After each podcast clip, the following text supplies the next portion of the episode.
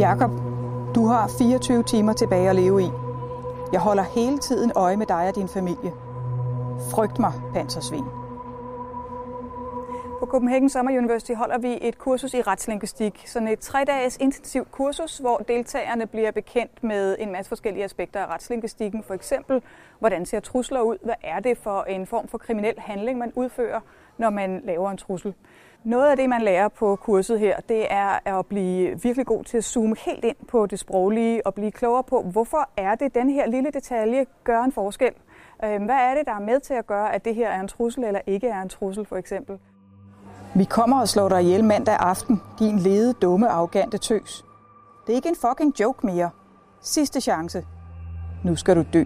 Vi ser dig altid. Hvad er det for nogle detaljer, der viser noget om skribentens alder eller skribentens uddannelsesniveau? Vi har sådan en ret, ret bred palet af deltagere på det her kursus. Øh, det kan for eksempel være tolke, der tolker i retssystemet. Øh, det kan også være øh, jurister og advokater. Det er faktisk også nogle gange efterforskere, for eksempel fra efterretningsvæsenet. Retslingvistik er utrolig fascinerende, dels fordi det har en masse med sprog at gøre, og man kigger virkelig, virkelig tæt på sproget og prøver at analysere, hvad det er, det betyder. Og så er der jo den der særlige ekstra ting med, at det har noget med øh, kriminalitet og lovbrud. Det er ligesom skyggesiden af samfundet, vi får belyst her, og ser nogle ting, vi normalt ikke ser ude i det åbne. Øh, så vi analyserer, hvad gør folk, når de gør det, andre mennesker ikke vil have, de skal se.